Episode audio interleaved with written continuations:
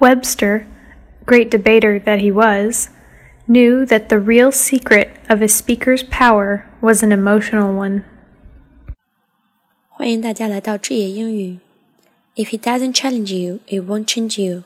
在今天句子中需要注意的第一个单词，Webster，这里是一个人名。第二个单词，debater。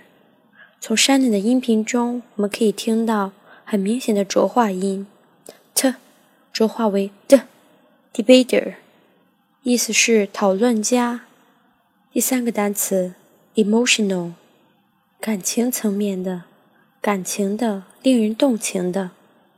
在今天的句子结构中，knew that 引导的为宾语从句，Webster。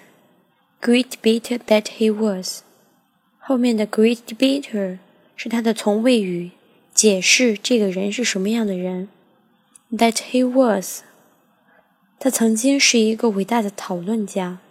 在句意上，Webster 曾经伟大的讨论家知道，真正的演讲者力量的秘诀是情感方面的。